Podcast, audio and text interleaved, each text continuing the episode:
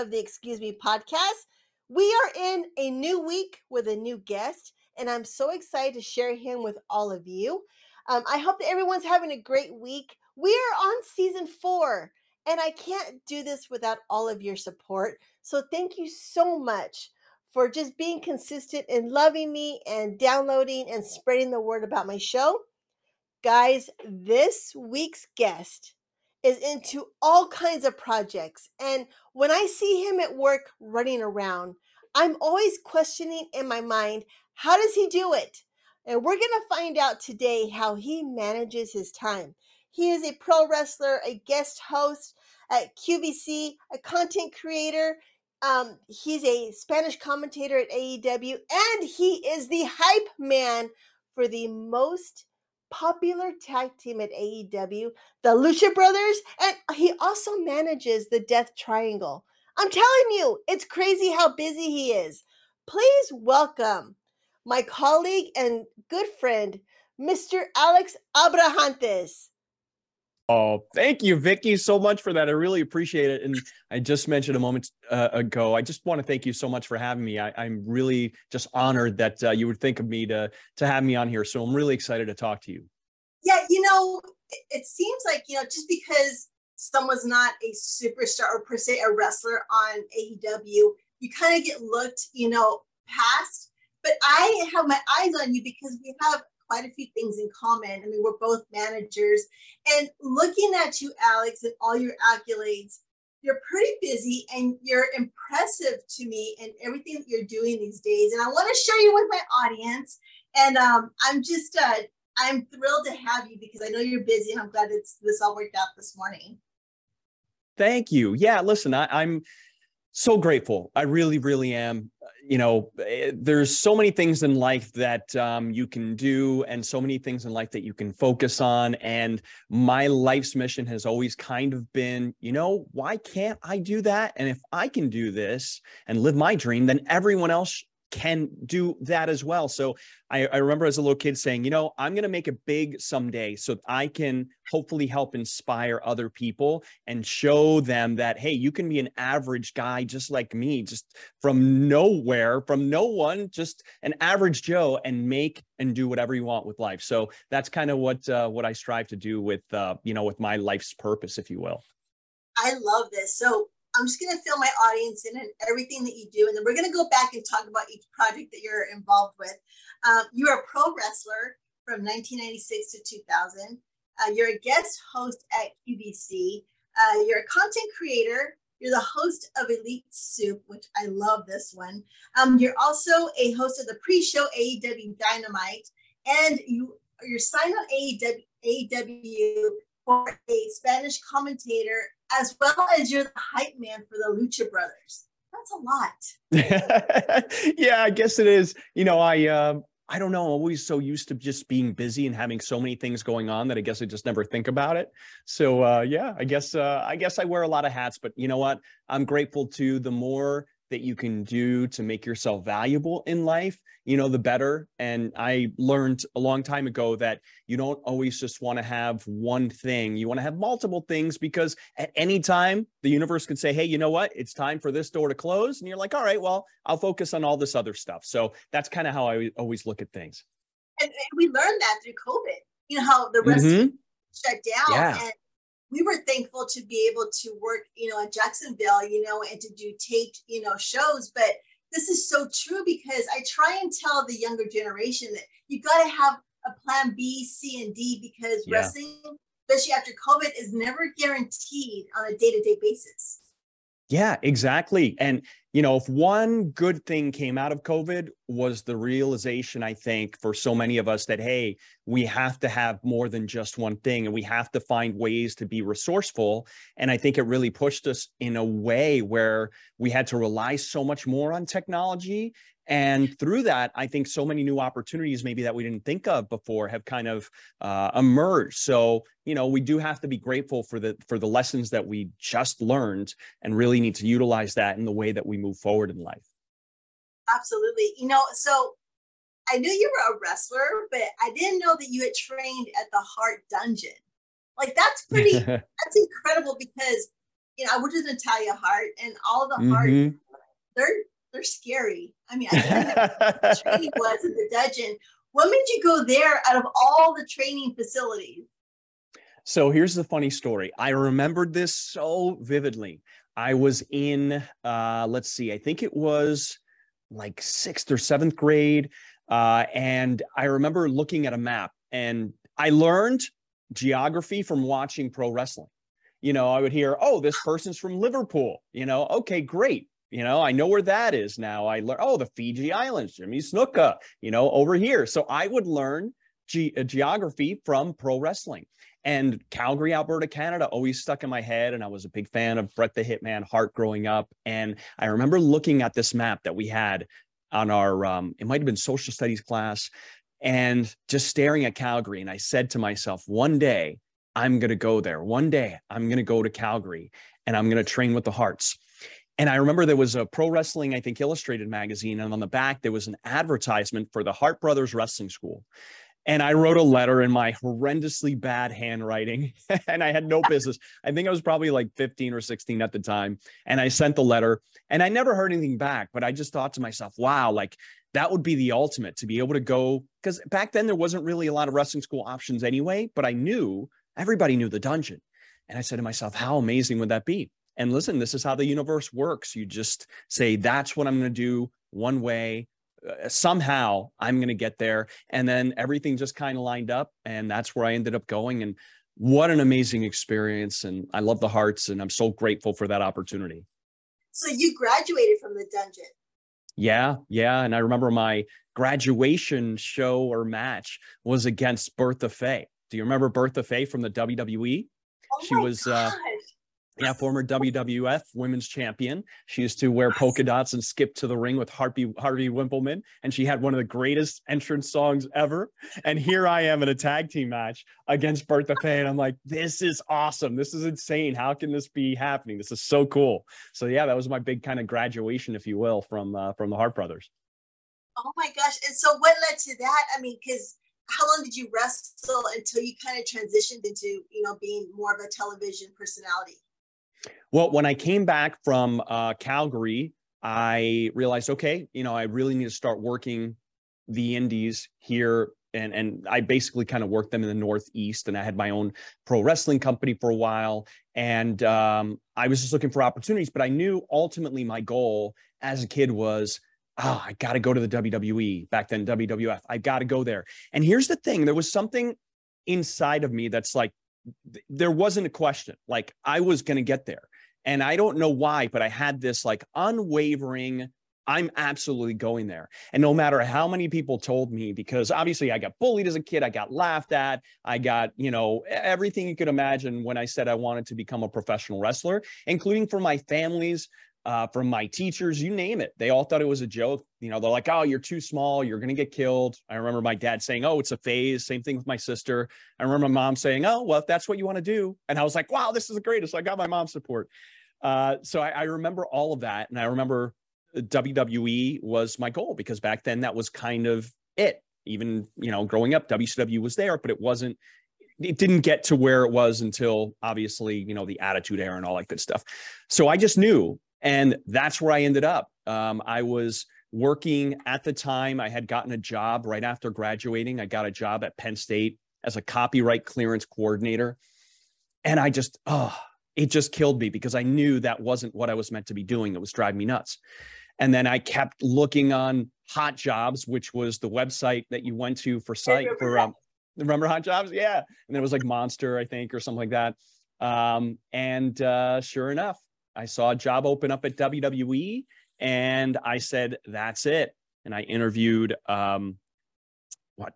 I think I interviewed four or five different times, like seven different people. My last one, I think, was, was with Stephanie McMahon. And uh, yeah, I, I ended up her. getting a.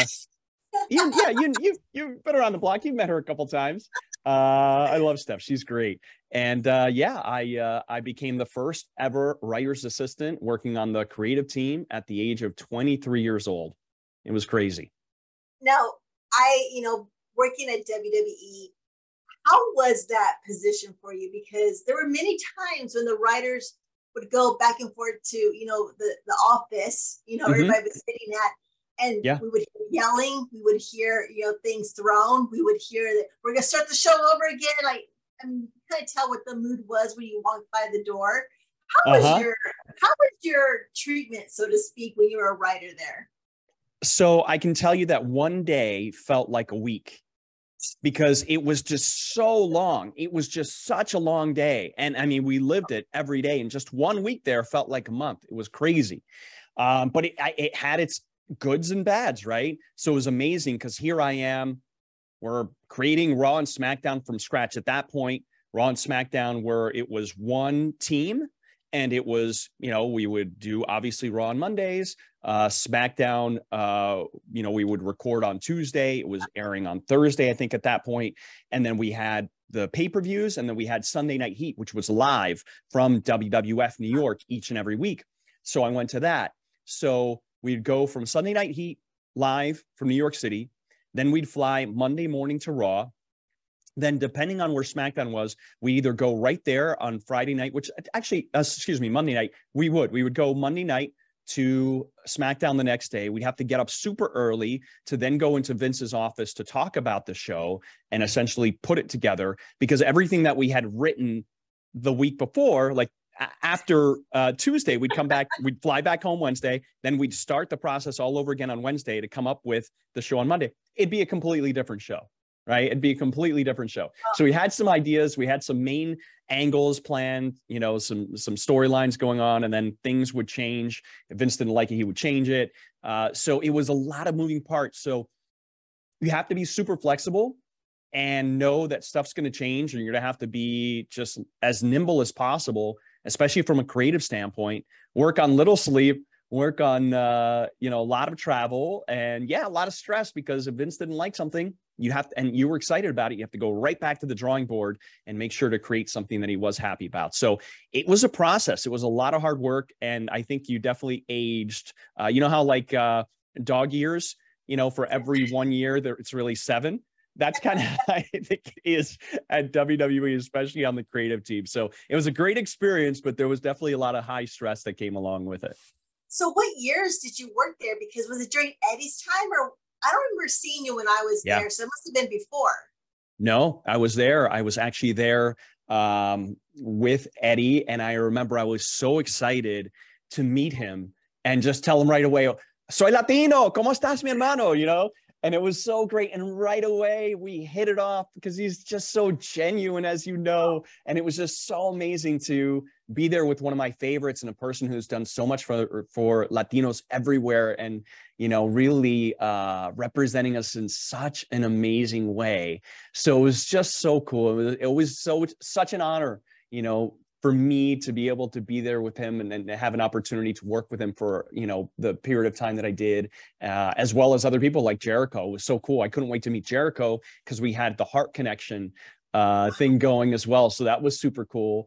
Uh, and then here we are full circle working with Jericho again, working people like Billy Gunn, which is so awesome because I remember uh, he was like, I was always so like, oh, he's mean. Like I always stay away from him at WWE because he just seemed like standoffish and mean and whatnot. And then years later, you know, I'd become good friends with him, and then we'd work together in TNA, and then Lucha Libre USA, and here we are. AEW. It's such a crazy world, Vicky. I love it. I'm just so blessed and grateful, you know, to have uh, done so much in my time in life. And I tell people you got to make the most of the time that we have here. So, uh, yeah, I just hope that people you know, kind of look at my story and say, you know what, that kid, that average kid, just anybody can do it. If he can do it, I can do it. I hope that inspires people to realize, you know what, life's short. Try to make as many things as humanly possible happen. Yeah, you know, I'm inspired by you because I joked in my introduction of you that, you know, I want to see how many hours you work a day because I, I, we were talking the other day that, you know, we can't find enough hours to spread our projects to work yeah. But Alex, you're always on the move. And and by that, I mean, I'm going into your branding. You branded yourself as on the air Alex, which mm-hmm. kind of yeah. uh, cultivates all your different projects into one thing. So if they went to alexabrahantes.com, you know, they're going to find mm-hmm. all your projects there, but also on YouTube and just in your social media, you have made a, a big branding you know company for yourself which also which includes like you know you hosting of the you know the elite soup and then you have you know your content creator you know account that you have there too. And then you have you know like the AEW you know uh you know pre-show and do everything in your studio. So on the air alex comes from your mm-hmm. basement your house which what's i'm trying to say.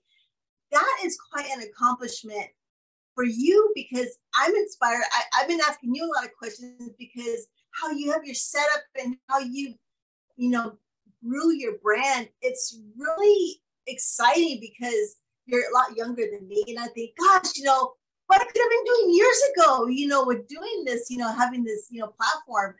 How has how did on the air Alex come about? Because it takes a lot of brainstorming, a lot of motivation and inspiration to to do this because we we you and I know that if you don't do it, no one's gonna do it for you.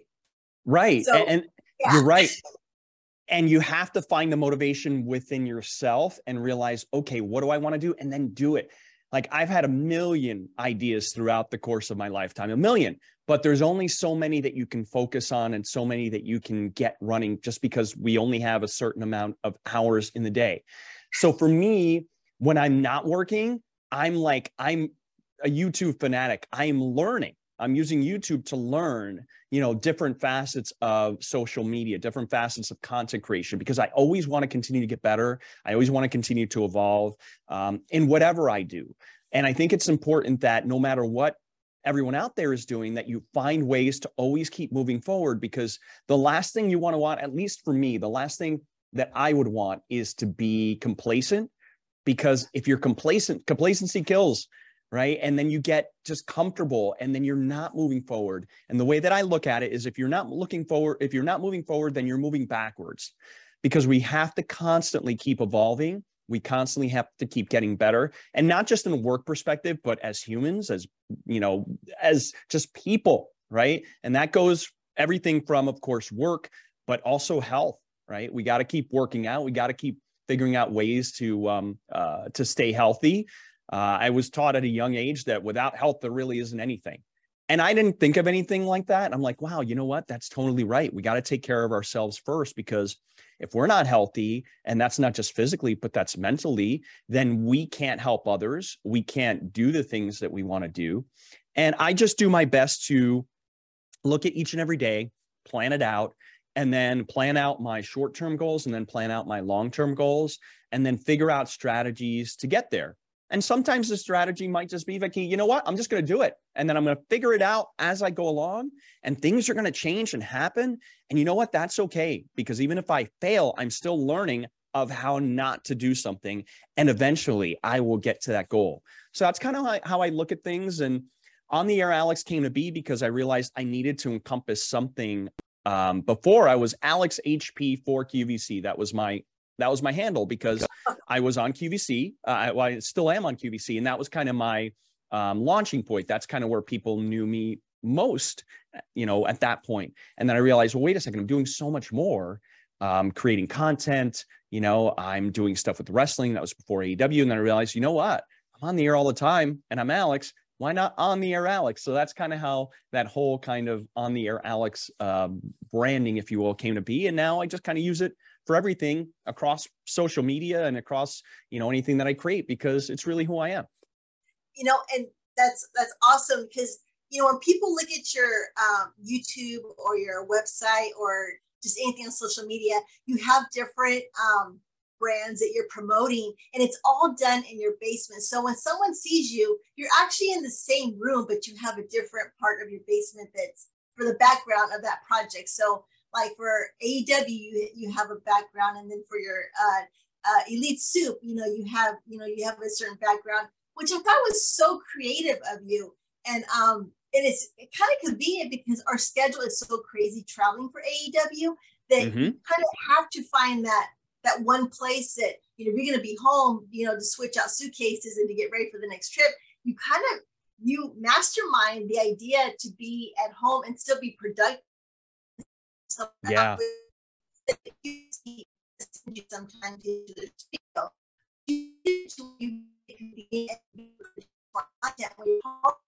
one room is really I'm impressed. I really am. oh, thanks, Vicki. You know, I I, I realize that if you are going to be busy and I mean, we're all busy in one way or another, right? Whether you're a parent taking care of kids or you're working multiple jobs, or you're going to school. The way that I look at it is if you overcomplicate something, then you're probably not going to do it. And I had a lot of that. I had all these ideas, but it was just so complicated. Like, oh boy. And then you get overwhelmed. What happens when you get overwhelmed? Then you just freeze and you just don't do anything because you're like, uh, I don't know which way to go, which way to start. Is this right? Right. So for me, what I've done is uh, I do have multiple sets. I just built out a studio in my basement, as you mentioned, and I have multiple sets. And because I'm busy, the last thing I want to have to do is keep setting up lights, keep setting up cameras. So I have everything kind of automated now. So I hit a button, my lights come on, my cameras, I, I kind of have everything as simple as possible. So I say this for anybody out there who's thinking about doing anything try to figure out ways to simplify the processes so that that doesn't get in the way of doing what it is that you want. And that can be anything you know if there's something that you want to achieve don't necessarily get overly complicated with all the details. Do small things to get to that particular goal. For me was i remember when i was starting kind of creating videos for different brands and content. And, and I was doing Wrestling with Tech, which was um, basically my YouTube channel where I simplified technology. And I stopped doing it for a long period of time because I remember, oh my gosh, I got to set up the lights. Oh, I got to get the right camera. Oh, angle. I've got to make sure the sound. Oh, I forgot to turn my sound on. Now I realized I have no excuses. I figured out a way to make it so there are no excuses. I've got my setup a touch of a button or two. I have everything automated. It works. I'm ready to go. So I can do what I enjoy doing, which is the, the process of creating the content as opposed to getting into the minutia of setting everything up, which was becoming a chore for me. So long story short, make everything as simple as possible so that the things that you don't like doing about that particular thing aren't the things that are holding you back. Um, you know, one thing that I, I thought was really cool of you was on supposedly leads to. Now, it's not actually, you're almost like an entertainment tonight type of correspondent where you're kind of like just uh, going over everyone's blog and kind of giving them, you know, a, a prom- promotion, you know, and, and mentioning them. That's that's pretty unique because you must keep a lot of friends must keep you happy because you're promoting them in their different blogs. And it's it's kind of a neat concept because you're just kind of recapping, you know, what happened in the week and it's great because whatever I want to go back and look at, it interests me. So, um, did you do you have all those brands working underneath you, or did you just pick and choose who you wanted to talk about? So uh, for a period of time, like there were so many different vlogs going on in AEW, and I thought to myself, "My goodness, it's so hard to keep track of each and every one." And then for whatever reason, one day I was like, "Huh, it'd be cool if there was like the soup for AEW vlogs." And then I was like, I wonder if there was a way that I can create something. I l- just love promoting things that I genuinely get excited about. Hence why the hype man isn't just a moniker; it's really who I am. that's that's just the reality of it. Uh, so I was like, wow, what if I create this thing called Elite Soup, and then I recap everything that you might have missed, and then you can go back and watch it, and then it promotes everybody else's stuff. And I did that for a while. Unfortunately, I've had to stop just because life has just gotten so busy and it was a lot of work. It was a lot of work putting that together. And I loved what I did being able to kind of capture everyone's vlogs. And then the folks at AEW are vlog stars, if you will. They also got busy and now there aren't as many vlogs either. So it's like, and it's okay because in life, you can do things for periods of time and then decide, okay, great that kind of ran its course. That was a great thing to do. Now it's time to move on. And, you know, it's almost like little chapters in our life where that was a great little chapter, right? Now it's time to move on to other stuff. And that's kind of what I'm doing. So I've got a bunch of other things that I'm working on. And it's just um, sometimes you have to balance out what you're doing with your time and realize, okay, what needs more of my attention right now? So that's kind of that was a, a, a fun little uh, uh, thing that I did for a while, and now I've got a bunch of other things going on. So you're also a content creator, which um, mm-hmm. I, I, encourage all my, my audience to go to YouTube and look at Alex's YouTube page because you promote different brands, which are they're huge companies. You know, like Norwegian Cruise Lines. Um, you have oh my gosh, you have so many. Um, you have uh, Mugsy Jeans, Cold mm. Um, mm-hmm and then you also you also talk about food on the road Mm-hmm. I mean, mm-hmm. also go to different places and you visit them. This is, I mean, where do you find the time? Because when we get into town for AEW, it's usually on a Tuesday night. Wednesday afternoon, we're at the arena. But by the time you come in in the morning, you've gone to five or six places when I'm still getting ready for work. Yeah, so it's interesting. I'm always thinking about content creation. So it's kind of always in the back of my mind because it's just genuinely something that I really enjoy. And I have always, always found a way. If I like something, I will share it with everybody, especially those folks that I know can benefit from it. Like I think I, I told you the other day, oh, I found this great studio light and I'm just genuinely excited about it. And I just, I love to do that. So with this day and age of social media, I realized, well, why not just promote the stuff that I love? Because this is the way to do it. And it allows me to create content, it allows me to have some fun.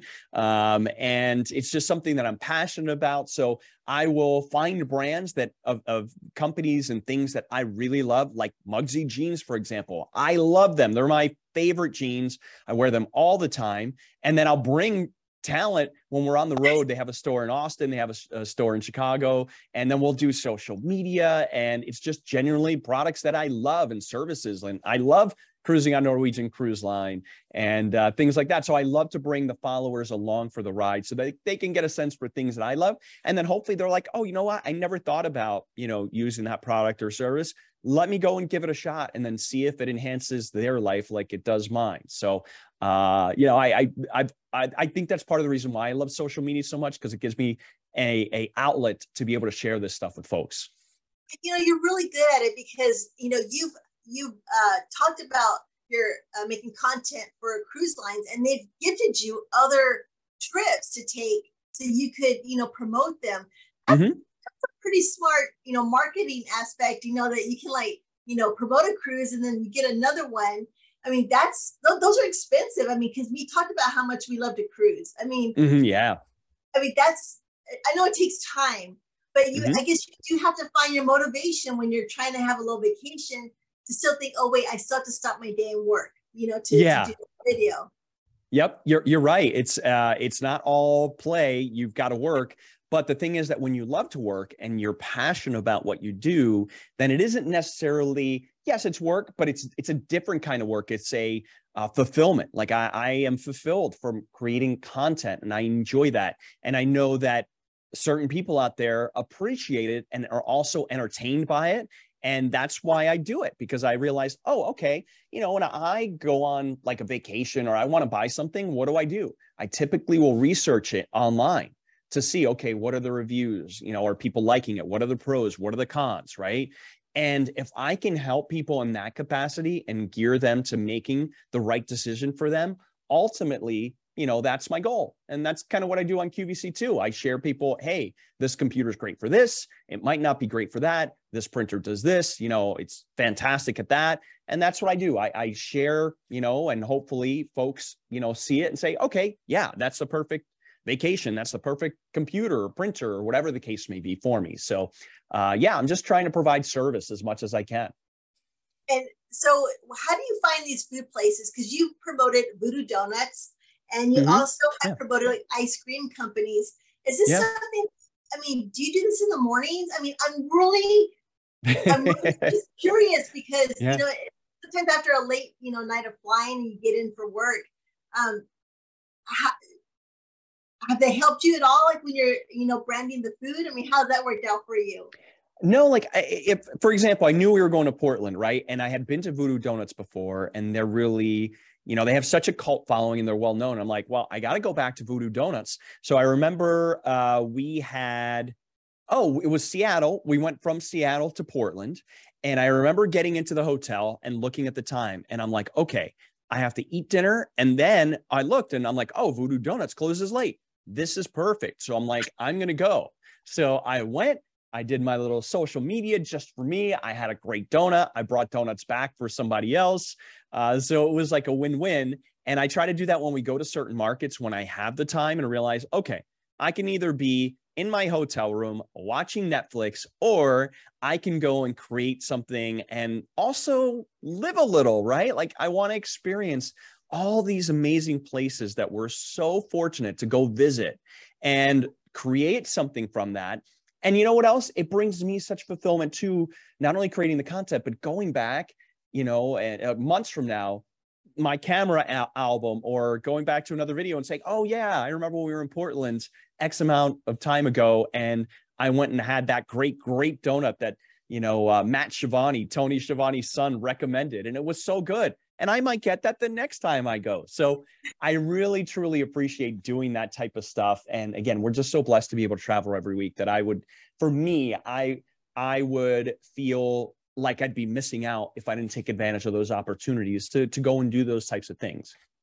And that's truly living in the moment, you know, because we can travel and get busy and it, everything becomes a blur. You know, sometimes we're mm. like, we forget what city we were in or what what arena was in what city, but you're really enjoying, you know, just being in the moment and, and capturing, you know, whatever that highlight is in the city. And that's that's something as a testament to other wrestlers that, you know, we need to just kind of slow down. And I need to slow down and just say, what's somewhere, where is somewhere I can go just to create a moment for myself.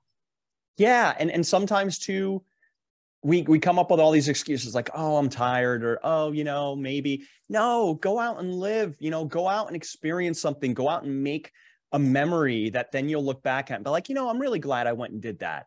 Uh, i think we need to do more of that in general just as people to really take advantage of life and make you know essentially live life to the fullest. Okay alex we're going to talk we talked about your on the air alex stuff. We're going to talk about you being in front of the camera in a wrestling ring. Now you you first started out as a Spanish commentator for AEW mm-hmm. and you're yeah. great at it. I mean, you, Dasha, and Alvaro are just amazing in how y'all work together. But you just started this new adventure with the Lucha Hype Man. And for my audience, if you haven't seen AEW, you should be here because all I do is promote AEW. You you have to watch Alex in action because you get me so pumped now. And I mean, how is that? How did that come about with you starting mm-hmm. to be with the Lucha Brothers? Sure. So, very interest, interestingly enough, we're coming up to two years now, uh, which is mind blowing to think of. But I'll never forget it. So, I had done an interview. Tony wanted me to do an interview with Rey Fenix and Lance Archer. And he essentially wanted me to translate a little bit for Rey. And I remember doing it. That was my first ever thing that I had to do. I was doing the pre-show, but it was the first everything I had to do that was going to be on Dynamite. And initially, I think it was just going to be for social. I didn't get much information, but I just knew he wanted me to do this. So I'm like, cool, no problem. So I did it, and then it ended up on Dynamite, and I was blown away because I had no idea that that was going to be on Dynamite, and it was. Then he told me, Hey, you did a really great job. We're going to be doing something, you know, uh, at the Spanish announce desk. And I said, Okay, cool. No idea whatsoever what was going to happen. And then Cody hits me up and he's like, Hey, here's what's going on. And I said, Oh my gosh. I'm like, All right, great. So um, we're going to set up a match between Cody and Penta. And I'm like, Wow, great match. And the thing was, so Penta was going to be doing Spanish commentary. Cody was in the ring. And then Penta was going to say a couple of things that would then ultimately blow up. And then that would lead to the match the following week. And I was like, oh my gosh, this is great. So as uh, I got about a week's notice, maybe a, a couple days notice. So that Wednesday, I got together with Penta and uh, we kind of put everything together and realized, okay, because Penta has never spoken English at that point on TV and he's not very comfortable speaking in English, especially on national TV. I mean, he's comfortable, you know, speaking in English, you know, backstage to people, right, and that's yeah. not an issue. But this was a whole other animal, right? This was live TV, dynamite, you know, and a major angle, and the whole angle was supposed to blow up to the point where they got into an altercation and then lead to the match the following week. So we get to the arena, and I get the information and I talk to Penta and we're like, all right, you know, sh- let's practice a bunch. And we spent the entire day kind of practicing, right? And just rehearsing what he was going to say and how he was going to say it and all that good stuff. And um, I can tell, I mean, it just makes sense. There was nerves coming from him because this was a big deal. And again, speaking in English, it'd be one thing if it was just all in Spanish, but he was going to say stuff in Spanish. I was going to translate and then the meat and potatoes, the thing that was going to cause Cody to go over the edge, jump the barricade, and get into an altercation with Penta was in English. So he needed to nail that. So, showtime. I'm doing Spanish commentary. Penta comes up to Spanish commentary. And then it happens. So I'll never forget, you know, Penta grabs the microphone. He's like, Alex. And I'm like, all right, grab my microphone. And then uh, he says, um, dile que soy mil veces mejor que él. And then I just said, Penta says, he's a thousand times better than you. Uh, then he goes, uh, dile que si eres el, el príncipe de lucha libre, yo soy el lord de lucha libre, something along those lines. Like, and then I'm like, Penta says, and it just came out, like the whole Penta says just came out of me because that's what he just said, right? I didn't realize what was happening. The second time I said it, though, it dawned on me. I'm like, okay, wait a second. If he says something again, I have to say Penta says again for, you know, consistency and continuity. So I did it. And then I'm like, okay. And then now the last line was eh, the whole buildup was to this, where he had mentioned Cody Rhodes's unborn baby girl and how he wasn't going to be able to hold her up because Penta was going to break his arm so bad. Yeah. So here we go. The moment. And I remember, Vicky, this was like in slow motion to me. It was like, do, do, do, do. And I'm like, is it, is what's going to happen? I'm like, this could be, I just intuitively knew that something big was going to happen. And then he goes to say it and he turns to me and says, You have to say the line. And I'm like, Okay. And that's when I was like, Penta says, Cody, you're lucky Penta didn't break your arm so bad that you wouldn't be able to hold up your newborn baby girl. And then that was it. Cody jumped the barricade. They got into an altercation. And for me, I remember talking to Cody beforehand, and I was like, listen, you know, I'm just a commentator right? And you know, as commentators, we just have to kind of be neutral and impartial. But I'm like, I can't be neutral and impartial. And he's like, no, no, you can't. And I knew that I had to give it the emotion of what Penta was doing. So that happened. And I just remember being filled with these feelings of like, oh my God, what just happened? And I was like, that was insane. And then sure enough, wouldn't you know, I'm watching Rampage and uh, we had recorded Rampage, and on the graphic, and this was after after Cody Cody and Penta had the the match the following week, but then I was watching Rampage that Friday, which we had taped in Jacksonville because we were in COVID times, and there was a graphic on the screen, and it was Trent with I think Orange Cassidy in the background, and then Penta with me in the background, and I was just like, what? What? What? I, I will never forget that moment because all of these emotions are like, oh my God, all this hard work, all these dreams of getting to a moment of something like this had finally happened. And I'm like, wow, I I couldn't believe I, I still get emotional about it because it's like at that moment, I was like, my dreams have come true and are really truly coming through. I've done all this other stuff, but you know, the one thing that I really always wanted to do in the wrestling business was to be able to manage on this stage and then to be paired with someone like Penta. Vicky was just uh, indescribable. So, wow, what a what a moment. And you know, we share the same, you know, um, ma- manager roles, you know, to manage someone. And of course, my fear or my expectation of myself is you don't want to disappoint the superstar that you're representing. You want right. to you want to embellish them you want to make them shine even more without being in the way. How, yeah. how was your how was your you know mental state? Because you had you're managing these two popular latino wrestlers who were the crowd loved them. I mean they yeah. people love hate them. And now here you are in the mix of them you know and how was that? I mean it had to be stressful. I mean i get stressful when things are happening.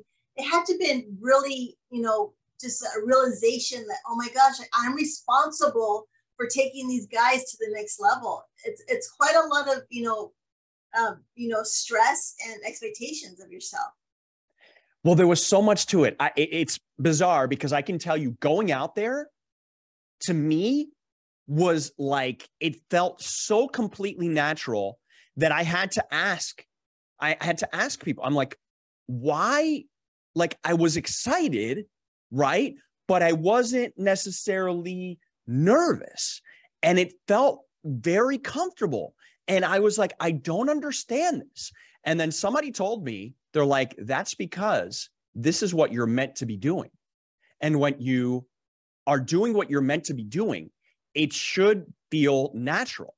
And I'm like, my God, that that the gravity of that really hit me. So from that perspective, it was amazing. But there were other things that got me nervous. And I remember the first person that I went to go talk to about this was you, because I'm like, who do I know, trust, who's done it all, who is, and, and that's what you should do. You should, when you're doing something that's new and you want to find success, you go and find somebody who's done that, who's currently successful, who's already done it.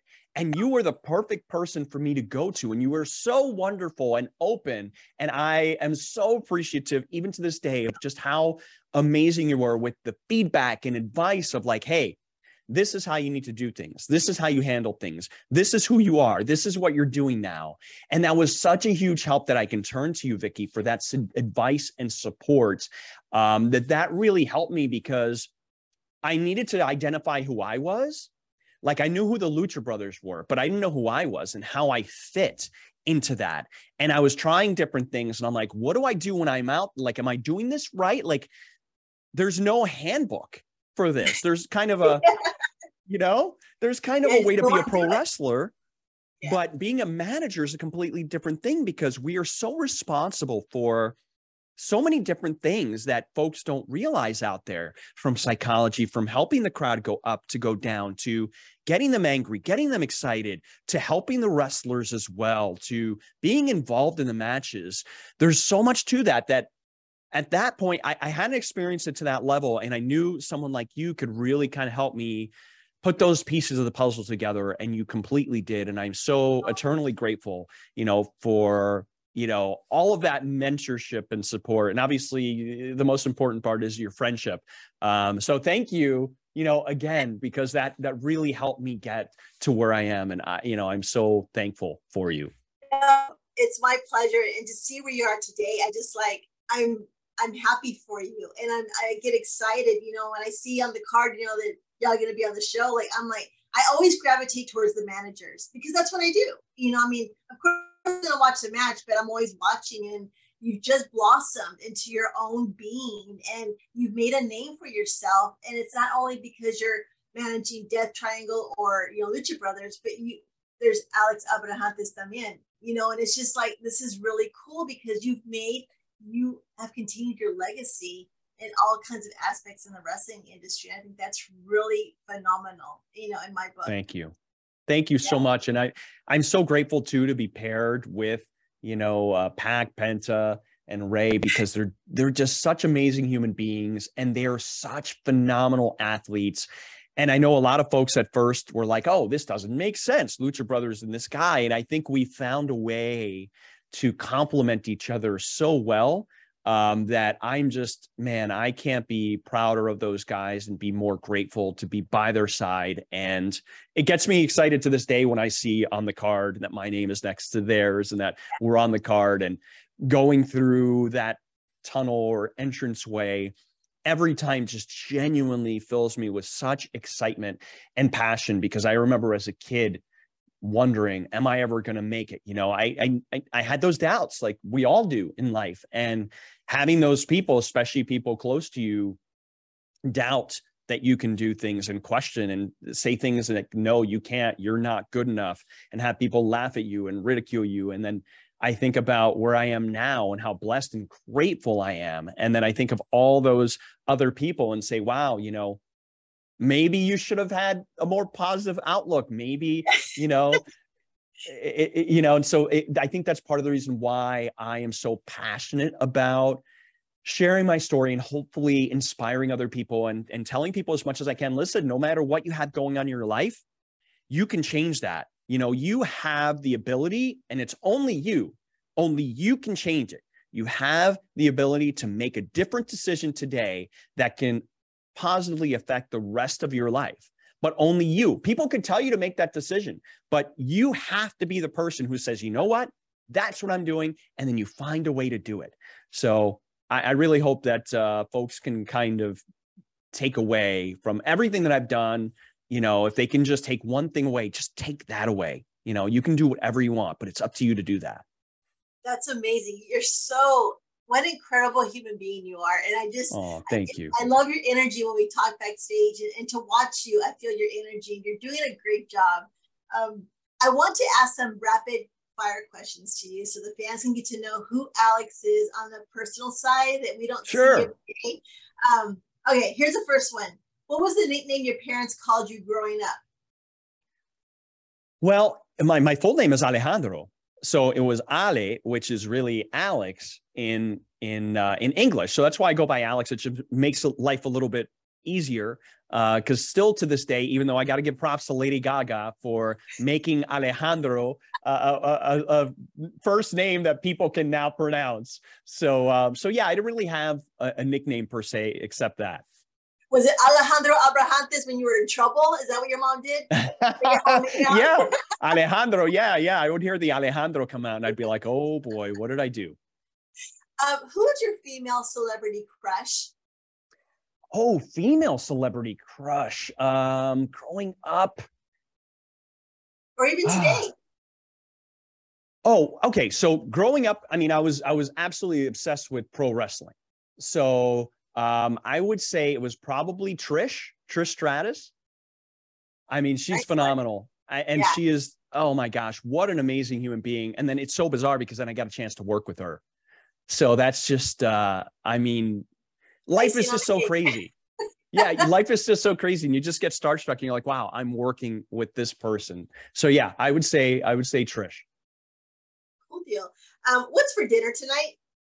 Oh, see, that's the question that I never have an answer to. I am so bad at that because I get so busy that that's the last thing I think of. And then I stress myself out about dinner. So I am like crazy with like Panera because it's just so simple. So, like, I'd say the majority of the time, I'm probably eating a Fuji apple chicken salad from Panera. That's delicious there. I oh, love it's so that. good. It's so good. It really is. And then I never get bored of it, which is crazy. Like, how am I not getting bored of the salad? Like I eat it so much. like, what's wrong with me? But I guess it's like uh um, you know, like Mark Zuckerberg, where's this and Steve Jobs, they wore the same thing every day just a black because they don't have to think about it. That's kind of how I am with like food. I just go to Panera, I just order it and I'm done. It makes it easy. um, name an abnormal object in your luggage in my luggage. Um, let's see. I I don't know if it's abnormal, but I keep forgetting a hand lotion and I keep having to buy it and my hands just get really dry all the time because I'm always washing them like on the road. And then I have these like horrendous like cracks on my hands because it's cold and whatnot. And then it hurts. And then I'm like, I am on TV using my hands, showing computers. So I always have to make sure. So I always have like some different brand, different size bottle of like hand lotion.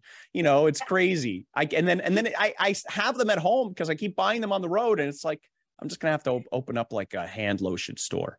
You get to do like some content for the lotion, see which company. I, I should. I should. yeah. Every time I empty out my suitcase, I'm like, oh, L'Occitane. Okay, great. You know, like it's crazy. Crabtree and Evelyn. All right. What is your favorite smell other than food? Oh, come on. That's hard. Food. I love food. Other uh, than food, yeah. Other than food. Well, is vanilla considered a food? Yes. Okay, vanilla's a food. All right, how about lavender? Oh. That count? I like lavender because uh, years ago I was told that it helps calm you down, especially if you're anxious. So that is just to me a pleasant smell that kind of you know, brings a good mood. So I'll go with lavender. Oh, okay. I like gasoline. Like when I pump gas, like I love Oh, yeah. I didn't even think about that. Wow, that's a good one. Yeah, gasoline probably make the top 10. I don't know why. It's so bizarre. That oh, how about this? how about uh, laundry? Like the smell of laundry, like the um have you ever been past like outside when someone's doing laundry? You're like, that is just so yeah. good. Yeah. I like that one even better than gasoline. uh, Alex, let my fans know where they can find you if they want to book you for a speaking appearance or for a Comic Con, or where let the fans know where they can find you. Sure, it's very simple. It's right here on the screen. It's on the air, Alex, across all social media. So Instagram, Twitter. Uh, I do a little bit of TikTok, as the kids say. Uh, of course, YouTube. You can find me there as well. So pretty much all cross uh, cross platform. And then I'm even starting a Whatnot, which is an app if you're familiar with it, where you can start selling collectibles and my wrestling gear and stuff. Because I have so many jackets and gloves and all this stuff that I've worn throughout the years. Uh, so I'll be putting them up on Whatnot, and then you can find me. Guess what name on the air, Alex? Make That's it easy. Amazing. Alex, I am so thankful for our friendship and all the advice. me too. And yes, I did buy those light bulbs from the Hue light bulbs from my studio. Oh, great. great. Um, I thank you for everything and finding the time in your busy schedule. Um, I look forward to seeing what you're going to be doing this year because you're you're not going to stop and you're not stopping anytime soon. And I'm so thankful I can be by your side and watch your progress. Oh, thank you, Vicki, for not only all the awesome advice that you've given me throughout the years, but your but your friendship. I mean, you are so a thousand percent genuine and you are so universally loved because you're such an amazing human being. And I cannot be more honored and grateful to have you as a friend and be able to see you each and every week. Thank you, Alex. God bless you. Um, and thank you again. And uh, just I wish you well and love and success and happiness and all the good things that we, we deserve in life. Thanks so much, Vicki. All right. Bye, Alex. Bye bye. There you have it, everyone.